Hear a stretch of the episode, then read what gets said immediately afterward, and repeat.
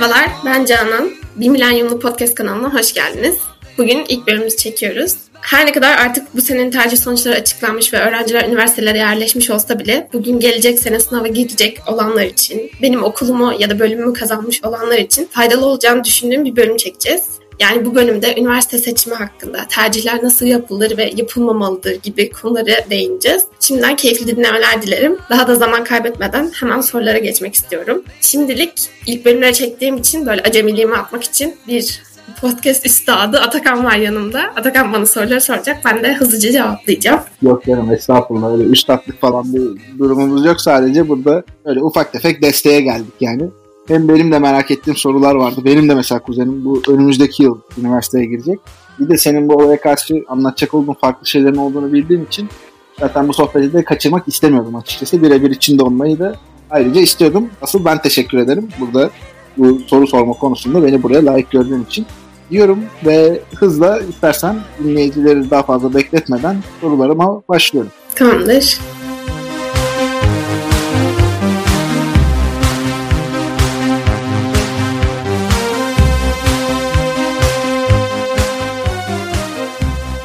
Şimdi bu podcast'te giriş bölümünde kendini tanıtırken okuduğun üniversiteyi ve bölümü söylemiştin. Bunun birazcık daha böyle detayına inecek olursak biraz okulundan ve bölümünden bahseder misin? Tabii ilk bölümü henüz dinlememiş olanlar için hemen kısa bir tekrar yapayım. Ben Yıldız Teknik Üniversitesi Biyomedikal Mühendisliği 3. sınıf öğrencisiyim. Öncelikle okulundan biraz bahsedecek olursam Yıldız Teknik Üniversitesi 1911 yılında kurulmuş. Toplamda 11 fakültesi ve yaklaşık da 36 bin civarı öğrencisi bulunan oldukça köklü bir üniversite. Lisans bölümlerinin yer aldığı iki kampüsümüz var. Biri Beşiktaş'ta olan Yıldız Kampüsü, ikincisi de Esenler'de olan Davutpaşa Kampüsü mimarlık, gemi inşaatı, makine mühendisliği, endüstri mühendisliği gibi bölümler genelde Beşiktaş kampüsündeyken geriye kalan tüm bölümler ve okulumuzun teknoparkı da Davutpaşa kampüsünde yer alıyor. Yani buradan da anlaşılacağı üzere ben her gün Esenler'e gidip geliyordum pandemi öncesinde. Bir de ayrıca okuldaki bölümler %100 Türkçe, %30 İngilizce, %100 İngilizce olmak üzere üç farklı şekilde öğrenim görüyor. Beşiktaş kampüsünü kazanan ama hazırlığı geçemeyenlere biraz üzücü bir haberim var. Çünkü hazırlık binası da Esenler'de. Yani Davutpaşa kampüsünde. Gerçi pandemi yüzünden uzaktan eğitim devam edebilir gibi duruyor ama ben peşin peşin uyarmış olayım. Bunun dışında okulda hemen hemen her okulun sağladığı Erasmus, Farabi, Mevlana gibi öğrenci değişim programları mevcut. Ek olarak Quidditch'ten uzaya, okçuluktan şiire kadar pek çok alanda yaklaşık 70 kadar çeşitli öğrenci kulübü var ve bunlar topluluklar hariç.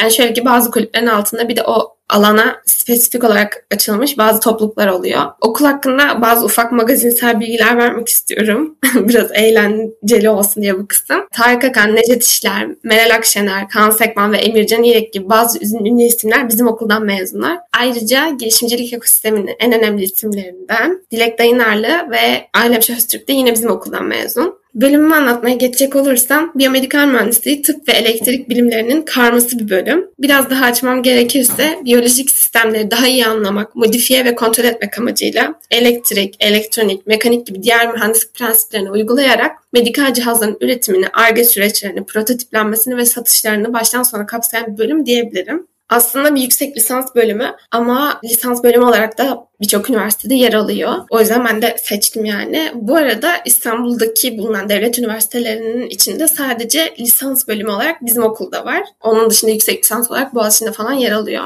Bu arada biyomedikal mühendisliği bizim okulda ben tercih yaptığım sene açıldı. Yani 2018 Haziran döneminde açıldı. Bu da demek oluyor ki bölüme giren ilk kişilerden biriyim ben. Umarım ilk mezun olanlardan da olurum. Kampüs içinde bölümümüze ait net bir yer yok maalesef. Çünkü hani bölüm sonradan açıldı diye. O yüzden elektrik elektronik fakültesindeki derslikleri ve labları kullanıyoruz. Ki bu da oldukça mantıklı. Çünkü elektrik mühendisleriyle bayağı böyle ortak dersimiz var. Hatta oradan kopma bir bölümümüz bile diyebilirim. Derslerimizden birkaçını örnek vermem gerekirse devre teorisi, devre tasarımı, analog elektronik gibi elektriğe yakın derslerimizin olmasının yanında anatomi, fizyoloji, hücre biyolojisi, biyokimya gibi sağlık dersleri de görüyoruz. Ve önümüzdeki dönem sinyal işlemi, biyotermodinamik gibi dersler de alacağız. Bakalım. Bu arada son bir şeyden daha bahsetmek istiyorum. Bizim bölümümüz %100 İngilizce. Ben okula girdiğim sene Eylül ayındaki bu hazırlık sınavını hazırlık muafiyet sınavını geçmişti. Bölüm de yeni açılmış o sene ve benim gibi sadece 15 kişi hazırlığa geçmiş. Mecbur birinci sınıfa 15 kişi başladık ve yolda sonra da 3 kişi kaybettik. Yani böyle okul ya da bölüm değişikliği yapmak isteyen kişiler oldu işte. Şu an 12 kişilik bir sınıfta ders işliyoruz. Baya baya özel okul gibi. Hatta bazı derslerden kaldığı için bölüm derslerini alamayan arkadaşlarım da oluyor. O zaman 9'a kadar falan düşebiliyoruz. Böyle de güzel bir yanım var benim. Ama bölüm normalde 60-70 kişi civarı alıyor her sene. Şu an tabii bölümün 3. senesi olduğunu göz önünde bulundurursak bizden daha kalabalık derslikler, bizden daha kalabalık sınıflar diyebilirim. Anladım. Valla gerçekten Canan bölümü anlattıkça çok daha böyle disiplinler arası bir bölüm olduğunu görmüş olduk. Peki diyelim şimdi bölüme girdin, bölümü okudun. Kah 9 kişi okudun, kah 60-70 kişiyle beraber okudun falan filan. İşte bir sürü farklı disiplinlerden dersleri aldın. Oradaki yetkinlikleri kazandın ve bundan sonrasında iş hayatına geçeceksin. Bir biyomedikal mühendisi hangi alanlarda çalışabilir? Bu mesleğin iş imkanları nasıldır? Biyomedikal mühendisi çok geniş bir bakış açısıyla medikal cihazların üretiminden satışına kadar olan tüm süreçleri kapsıyor dediğim gibi. Bu arada hani medikal cihaz deyince aklımıza ne gelmesi gerek diye düşünürsek büyük MR cihazlarından tutun küçük idrar toplama kaplarına kadar hemen her şey tıbbi bir medikal cihaz kategorisine giriyor. Bu bağlamda tıbbi cihazların üretim süreçlerinin tamamında yer alabiliyoruz. Bu cihazların iyileştirilmesini, kalibrasyonunu yapabiliyoruz. Ya da bu cihazların alım satımlarında görev alabiliyoruz. Yani hastaneler için mesela doğru performansı gösterecek cihazlar nelerdir konusunda hastanelerde satın alma kısmında ve danışmanlık kısmında hizmet sürebiliyoruz. Keza yine her bölümde olduğu gibi akademisyen olarak da devam edebiliyoruz. İş imkanlarına bakacak olursak eskiden devlette KPSS ile atama yapılan bir bölümmüş. Şimdilerde böyle bir durum yok maalesef. Çünkü ihtiyaçtan fazla biyomedikal mühendisi mezun olunca bu sistem kalkmış. Ben de bunu maalesef daha yeni öğrendim. Hani bölüme girerken hiç böyle bir bilgim yoktu. Yani devlet tarafında çok parlak iş imkanları var diyemem. Ama özel sektörde güzel imkanlar var. Çünkü bahsettiğim gibi bu tıbbi, biyomedikal cihazın satışı cidden çok yüksek meblalarda. Yanlış bilmiyorsam biz ülkece tüm bu biyomedikal cihazların %95'ini yurt dışına ithal ediyoruz. Bu durum düşünüldüğünde buna bir de hani cihazların ömrünün maksimum 3 ila 5 yıl olduğunu eklediğimizde şirketlerin buralara yatırım yaptığını, yapacağını söyleyebiliriz. Örneğin Siemens, Bayer, Sanofi gibi büyük şirketler biyomedikal alanında önemli adımlar atıyorlar. Özellikle de ülkemizde eğer Siemens'e girebiliyorsan Health Engineers kısmı var orada mesela. Bu senin kariyerin için gayet güzel olabiliyor. Yine özel hastanelerde de iş imkanları mevcut. Ama bu tam tabii ki demek değil ki hani mezun oldum ve harika bir iş bulacağım hemen artık her meslekte ve sektörde olduğu gibi eskisinden daha fazla mezun oluyor. Ve bu mezunlar arasında tercih edilen biri olabilmek, üniversitede okurken kendimizi nasıl, ne kadar geliştirdiğimize bağlı. Yani sadece de derslere girerek mesleğimizi tam anlamıyla icra edebilecek düzeye gelmemiz maalesef mümkün değil. İşin içine bir de hani büyük bir rekabet faktörü giriyor. Bu yüzden çeşitli stajlar yapmış olmak, projelere katılmış olmak bizi bir tık ileri taşıyabilir. Bu noktada üniversiteyi kazandığımda ben bana hep şey dediler işte bu bölümün sektörü Türkiye'de gelişmemiş. Hani bu mesleği icra edemezsin. Neden bu, bunu seçtin? İşte mezun olunca ne yapacaksın gibi gibi şeyler söylediler. Ben bu klişeleri duymaktan hem bölümüm nezdinde hem de haricinde gerçekten çok sıkıldım. Yani öyle ya da böyle herkes hayatının bir döneminde iş bulma sıkıntısı çekebilir. Bu gayet normal bir durum. Ama sadece para kazanma kaygısıyla bir bölüm seçmek ya da zevk almayacağımız bir mesleği icra etmek beni de bence benim jenerasyonumdaki çoğu yaşıtımı da tatmin etmeyecek bir durum. Öte yandan yurt dışı imkanlarına bakacak olursak bayağı imkanı var orada. Bayağı elle tutulur ve hani böyle el üstünde tutulur daha doğrusu bölüm. Yani atıyorum Amerika'da bir biyomedikal mühendisi bir doktorla eş maaş alıyor. Çünkü zaten bizim bu ithal ettiğimiz ürünler bu gibi ülkelerden geliyor ve üretim nerede yüksekse orada mesleğin iş imkanı otomatik olarak daha da yükseliyor. Bunun yanında örneğin dünyanın elektronik alanında ünlü markalardan Philips ve G gibi şirketler oldukça ciddi yatırımlar yapıyorlar biyomedikal sektörüne. Keza Samsung'un kendi tabletleri üzerinden görüntü işleme cihazları tasarladığında bir fuarda görmüştüm ben. Bu şekilde. Şöyle bir şey var. Ben de İTÜ'den cevher hazırlama mühendisinden mezun oldum biliyorsun. Normalde işte çoğu üniversitede aynı senin bölümde olduğu gibi sadece yüksek lisans bölümü olarak bulunan işte maden fakültesinden veya malzeme meteoroloji mühendisliğinden mezun olan kişilerin, bir ihtimal kimyacıların, ara sıra da makineyle ilgili durumlardan dolayı işte makine ve elektrik mühendislerinin falan tercih ettiği bir bölümdü yüksek lisans olarak. 2007 yılından beri sadece İTÜ'de var. Ben de ilk girdiğimde bu tarz benzer tepkilerle çok fazla karşılaştım. Yani nitekim şu anda yapmıyorum aynı mesela ama iş bulamadığım için yapmama değil. Yani ben girişimciliğe yöneldim. İşte inovasyon üstüne çalışmalar yaptım falan filan. O kariyer patikalarını farklı şekilde inşa ettik. Bundan dolayı ama bu mesleği icra etmek isteyen pek çok arkadaşım birazcık tabii ki madencilik şartlarının getirdiği zorlu durumlar var ama rahat bir şekilde iş buldular. Çoğu bölüme göre de iyi maaşlarla çalışanlar da var. Normal tam rutinde çalışan da var. Bunun altında rakamlara çalışanlar da var. Bu iş şununla alakalı bir şey. Eğer ülkemizde şöyle bir yaklaşım var. İnsanlara diyorlar ki bu bölümler işte ülkemizde henüz gelişmedi. İşte şöyle oldu, böyle olmadı. Daha garantili bölümlere git. Ama o zaman bu bölümler işte nasıl gelişecek? Yani insanları buradan uzak tutmaya devam edersek, herkesi ilk 10 bine girdi diye insanlar tıp istemediği halde bunları tıbba yönlendirirsek, adam mühendislik istemediği halde sırf İTÜ'ye, Boğaziçi'ye, ODTÜ'ye puanı tutuyor diye burada makine mühendisliğine yönlendirirsek e bu insanlardan işte bir şey çıkmıyor. Maalesef çıksa bile hayatlarını bir şekilde geçindirmek, idame ettirmek için ömürleri boyunca istemedikleri işler yapıyorlar. Yani ben bu konuyla ilgili sayısız örnekle karşılaştım. Halbuki bu insanların şu şekilde yönlendirilmesi lazım. Bu meslek veya o meslek dalından ziyade kendinde şu yetkinlikleri geliştir. Tamam Bu becerilere sahip ol. Şu bakış açısını geliştir ve oraya baktığın zaman bunları görebilmen gerekiyor şeklinde. Daha çok ufkunu genişletme anlamında bu kişi gelecekle ilgili kendisine ne yapacak, ne edecek diye bir yönlendirme olması gerekiyor. Yoksa özellikle son 10 yıldan beri ve bunun artacağına da inanıyorum insanlar okudukları mesleği aslında çok fazla direkt o işi yapmak için değil de biraz daha farklı şeyler görebilmek için bulundukları üniversitede kendilerini yeni bir disiplin edinebilmek için yapıyorlar diye düşünüyorum.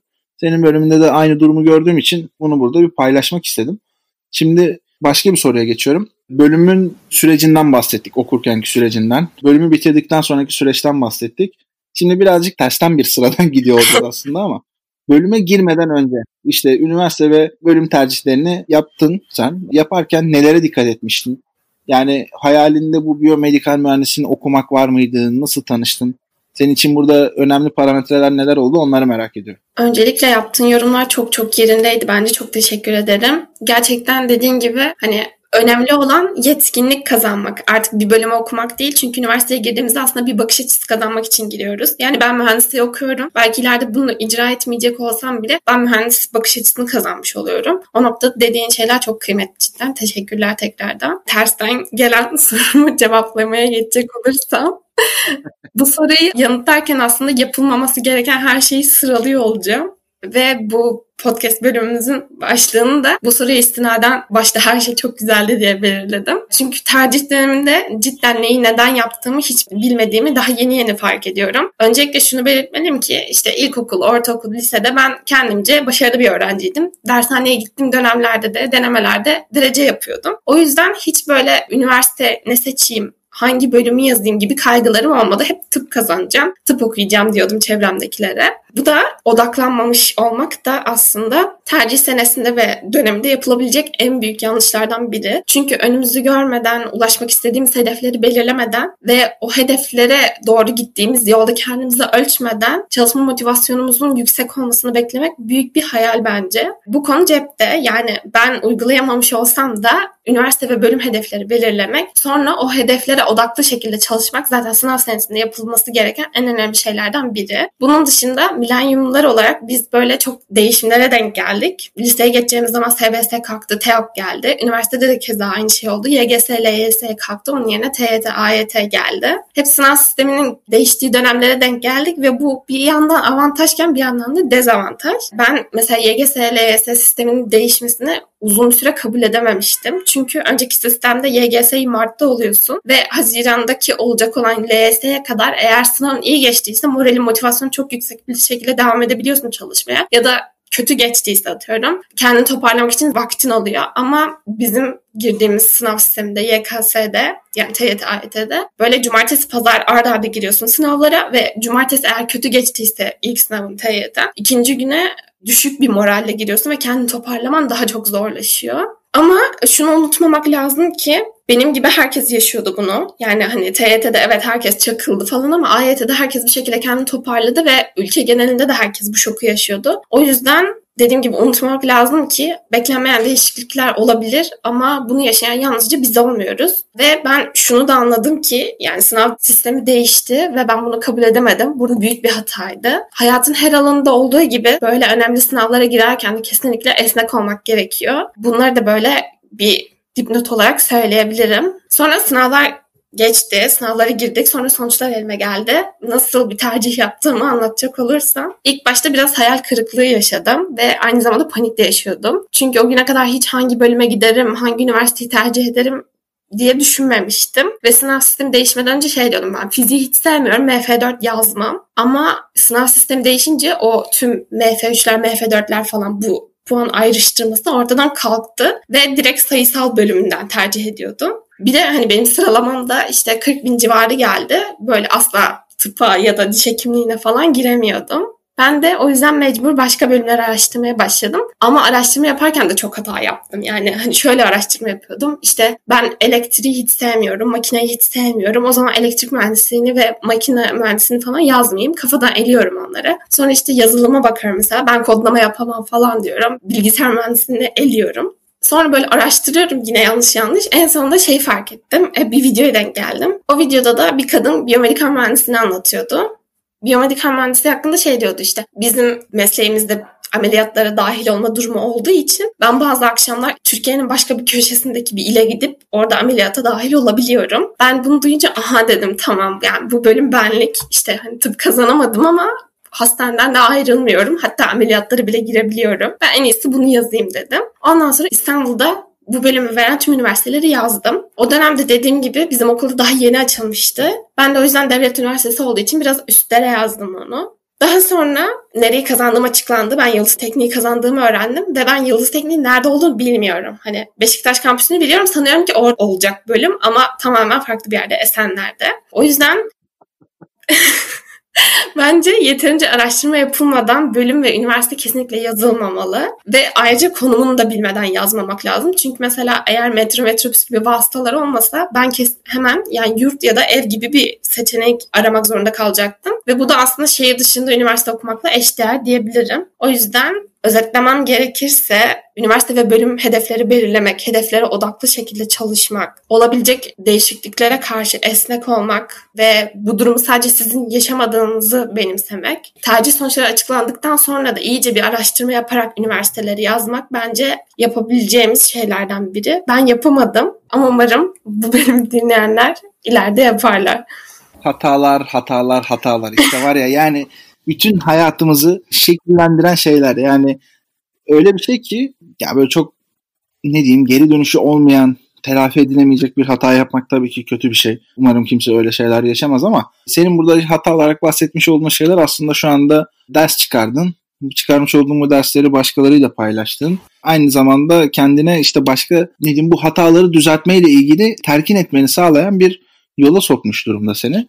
O yüzden bir yandan değerli bir şey olduğunu da düşünüyorum. Bu zaten iş hayatında da böyle bir şey. Yani bazı şeyler hata yapmadan, esneklik de aynı şekilde iş hayatı için çok önemli bir kavram. Bunların bireyler için de önemli olduğunu bence gayet ortaya seren anlatımlarda bulundum. Bu açıdan çok değerliydi. Şimdi sayende artık nasıl tercih yapılmaz konusunda gayet hakimiz. Maşallah yapılabilecek her hatayı yapmışsın. Peki sence nasıl bir tercih yapılmalı? Yani bundan sonra tamam işte konumunu görmeden, gidip bakmadan şey yapmamak gerekiyor. Ulaşım ağlarına bakmadan veya işte biraz daha araştırma yapmak gerekiyor falan ama sen bugünkü Canan olarak bu tecrübelerinle o tercih yapan Canan'ın yerine geçsen neleri farklı yapardın? Bunu çok merak ediyorum. Kesinlikle sınava çalıştığım kadar kendimi tanımak için de çabalardım. Çünkü ben liseli bir ergen olarak böyle biraz kendimi asosyal olarak tanımlıyordum ve öyle takılıyordum. Mesela insan ilişkilerinde nasılım, ne derece iyiyim hiç bilmiyordum. Kendimin ve neler yapabileceklerimin hiç farkında değildim. Bu yüzden eşit ağırlık okumayı falan hiç mesela düşünmemiştim. Keza neye ilgim olduğunu da keşfetmeye çalışırdım. Çünkü şu an biliyorum ki mesela tasarım benim ilgi alanlarımdan biri ama lisede hiç dönüp bakmazdım tasarım hani benim ilgi alanım mıdır değil midir diye. Bunlara bağlı olarak da yine önceki soruyla da kesiştirirsem bölümleri kesinlikle çok iyi araştırırdım. Yani tercih yaptığım dönemde bugün olsam belki endüstri mühendisliğini seçerdim. Daha sosyal bir mühendislik olduğu için. Belki grafik tasarım bölümünü seçerdim çünkü tasarıma ilgim var ve bu alanda belki kendimi geliştirirdim. Ya da uluslararası ilişkiler gibi çok farklı bölümlerden birini okuyor olabilirdim. Bunun bir basamak ötesinde de taslak olarak mesela hangi okulu hangi bölümü seçeceğimizi belirledikten sonra onların arasında bir sıralama yaparken hani bu tercih listesinde sıralama yaparken öne çıkaracağım bölümler için şuna bakardım kesinlikle. Gitmek istediğim okuldaki o bölüme ait akademik kadronun background yani hani altyapısı nasıl? Nasıl bir çalışma geçmişleri var? Çünkü kendim bölümünden örnek vermem gerekirse biyomedikal mühendisliği her ne kadar spesifik bir mühendislik gibi görülse de çalışma alanları saydığım gibi çok geniş bu bağlamda hocalarım, okuldaki profesörlerin ne gibi alanlar çalıştığı kendimizi keşfetmemiz noktasında çok önemli. Örneğin bizim bir profesör TÜBİTAK projesi yapıyor. Yani ben onun yanına girip eğer onun projelerine destek verirsem oralarda meslek hakkında bir takım deneyimler elde edebilirim. Ya da mesela bizleri böyle eski çalıştığı yerlere referans olarak yardımcı olursa buralara girmemize falan. Bu da bizim yine istediklerimizle onların eğer deneyimleri denkse bize kolaylaştırıcı bir faktör olabilir. Bu noktada bir de şuna değinmek istiyorum. Dersi veren hocanın nasıl bir deneyimi olduğu dersin işleyişini de etkiliyor. Yani dersi veren hoca mesela makina veya elektrik gibi hardcore mühendislikten geldiyse o zaman dersleriniz gerçekten size bir elektrik mühendisiymişsiniz gibi veriyor. Ama eğer biyomalzemeye, biyomühendisliğe biraz daha yakın bir altyapısı varsa bu hocanın işin kimyasal boyutlarını işleyebiliyor bazen derste. Bu gibi farklılıklar oluyor. O yüzden kesinlikle gitmek istediğim bölümdeki, okuldaki hocaların akademik geçmişine bakardım, neler yaptıklarına bakardım. Bölümleri çok iyi araştırırdım. Neye ilgim olduğunu keşfederdim ve kendimi tanımak için en az sınava çalıştığım kadar çabalardım. Bence çok harika noktalara değindin. Ben bu yapmış olduğun şeylerin çoğunu ben de lisansa girerken yapmamıştım ama yüksek lisansa girerken bir kısmını yaptım. Şunu ekleyeyim bazen onun da kurtarmadığı durumları e, yaşadım. Yani çok hakikaten dersini alma konusunda heyecanlı olduğum hocalar vardı. Hepsi için değil ama bir iki tanesi için tamamen hüsranla karşılaşma durumum oldu. Ama en azından büyük oranda da evet şunları alacağım diyerek diye bunları bilerek gittim. Nitekim de onları alıyorum hala. Büyük oranda memnunum. Yani hakikaten fayda sağlıyor. Şimdi bu anlattıklarından şunu çıkarmış olduk. Demek bugünkü Canan'ı bir 3-4 yıl önceye geri gönderirsek çok farklı tercihler yaparmış ve dünyamız biyomedikal mühendisliğini böylesine seven birisinden de mahrum kalırmış. O zaman yavaştan son sorulara doğru da gelmek istiyorum bu çıkarımların ardından. Tercihlerden sonraya kalmış bir bölüm sanki tercih dönemine dönük kurgulanmış gibi gözüküyor ama bence içinde asıl tercihleri yaptıktan sonrasıyla ilgili de çok değerli çıkarımlar var. O yüzden her an için değerli olacak olduğuna inanıyorum. Çünkü pek çok öğrenci üniversite okurken Kimisi birinci yılında, kimisi son senesinde veya bu arada bir yerlerde bölümünden soğuma ve işte başka türlü alanlara yönelme eğilimi gösteriyor. Sende bu soğuma durumu yok ama hali hazırda başka türlü alanlara doğru yöneliyorsun ve buralarda çok güzel işler çıkartıyorsun. Ayrıca tercih ettiğin bölümün eskisi kadar işte hayatımızda çok böyle bizi sağlam şekilde yönlendiren, ona bağlı kalmamızı kılan bir durum olmadığını da sen de bir milenyumlu olarak zaten önceki sorularda yanıtladın. Bunun üstünde durduk. O zaman şunu soruyorum. Sen mezun olduktan sonra ne yapacaksın? Yani bu okuduğun bölümün mesleğini mi icra edeceksin? Yoksa önceki bölümde bahsetmiş olduğun girişimcilik, inovasyon gibi ilgi alanlarına yönelik bir iş mi yapacaksın? Biyomedikal mühendisliği kesinlikle şimdinin ve geleceğin en önemli mesleklerinden biri. Bunu özellikle pandemi dönemi bir kez daha net bir şekilde ortaya koydu. Tercih yaparken bir sürü hata yapmış olsam da bu bölümü kazandığım için kendimi çok şanslı hissediyorum. Çünkü tıp, elektronik, yazılım gibi birçok farklı branşın hibrit bir şekilde işlendiği bir bölüm ve meslek. Şu an için mezun olduğumda direkt bir biyomedikal mühendisi olarak çalışırım diyemiyorum. Çünkü henüz bölüm stajlarımı yapmadım. Bölüme ne derece bir ilgim olduğunu anlamam konusunda deneyime ihtiyacım olduğunu düşünüyorum. Hem de 2-3 yıl gibi kısa bir sürede kendi hakkımda bilmediğim pek çok yönümü keşfettim ve bu sayede senin de belirttiğin gibi girişimcilik, inovasyon gibi alanlarda çalışmanın beni çok çok heyecanlandırdığını öğrenmiş oldum. Ama gelecek planlarımdan biri akademik olarak almış olduğum bu biyomedikal mühendisliğini ve tutkulu olduğum girişimciliği harmanlayarak ortaya güzel işler koymak diyebilirim. Umarım hayal ettiklerimi gerçekleştirebilirim. Umarım. İnşallah her şey dilediğin gibi olur der ya büyükler. Allah gönlüne göre versin yavrum. Umarım hakikaten istediğin gibi olur. Ben bu ikisini çok güzel bir şekilde de birbiriyle eşleştirip güzel bir yol çizecek olduğuna da yürekten inanıyorum. Benim başka soracak olduğum bir sorum yok. Senin eklemek istediğin şeyler varsa bunları ekleyebilirsin. Bölüm kanal senin istediğin gibi hareket edebilirsin. Ben tekrardan teşekkür ediyorum. Hem bu keyifli sohbete beni davet ettiğin için hem de burada bu soruları sorma şansı verdiğin için. Ben teşekkür ederim. Konuk olduğun için, bana bu soruları sorduğun için. ee, son olarak söylemek istediklerime gelecek olursak, umarım bu bölümü dinleyenler anlattıklarımdan kendilerine dair bir parça bulabilirler bölümde. Gelecek sene sınava girecekler varsa onları biraz olsun yardımcı olabilirim bu anlattıklarımla ya da hali hazırda Yıldız Teknik Üniversitesi'ne ya da biyomedikal mühendisliğini kazanmış olanlar varsa onlarda kısa bir ön bilgilendirme olmuş olur. Ama şunu unutmamak lazım ki şartlar ne olursa olsun bol bol kendimizi keşfetmeliyiz. Bu doğrultuda tercihler yapmaya çalışmalıyız. Olmadıysa da yani okuduğumuz bölümün bize uygun olduğunu biraz geç fark etmiş olsak da ahvah etmeye hiç gerek yok. Bu noktada önemli olan kendimize yeni rotalar belirleyip yeni şeyler denemeye koyulmak olduğunu düşünüyorum. Bu şekilde. Bölümü dinleyecek olanlara da şimdiden keyifli dinlemeler diliyorum. Son olarak ben bir şey eklemek istiyorum. Seninle temasa geçmek isteyen kişiler nereden temasa geçecekler? Bir milenyumlu Instagram hesabından ulaşabilirler. Keza Baser Ulyan'la Instagram hesabından yazabilirler. LinkedIn hesabımdan her şekilde ulaşabilirler. Biz de zaten Boş İşler Medya sosyal medya hesaplarından paylaşımda bulunuyor olacağız. Hem yeni bölümleri takip edebilirsiniz hem de Canan'a veya işte bize kime isterseniz bir sorunuz varsa sorularınızı yöneltebilirsiniz. Ben tekrardan teşekkür ediyorum. Keyifli dinleme olmuştur umarım. Sweet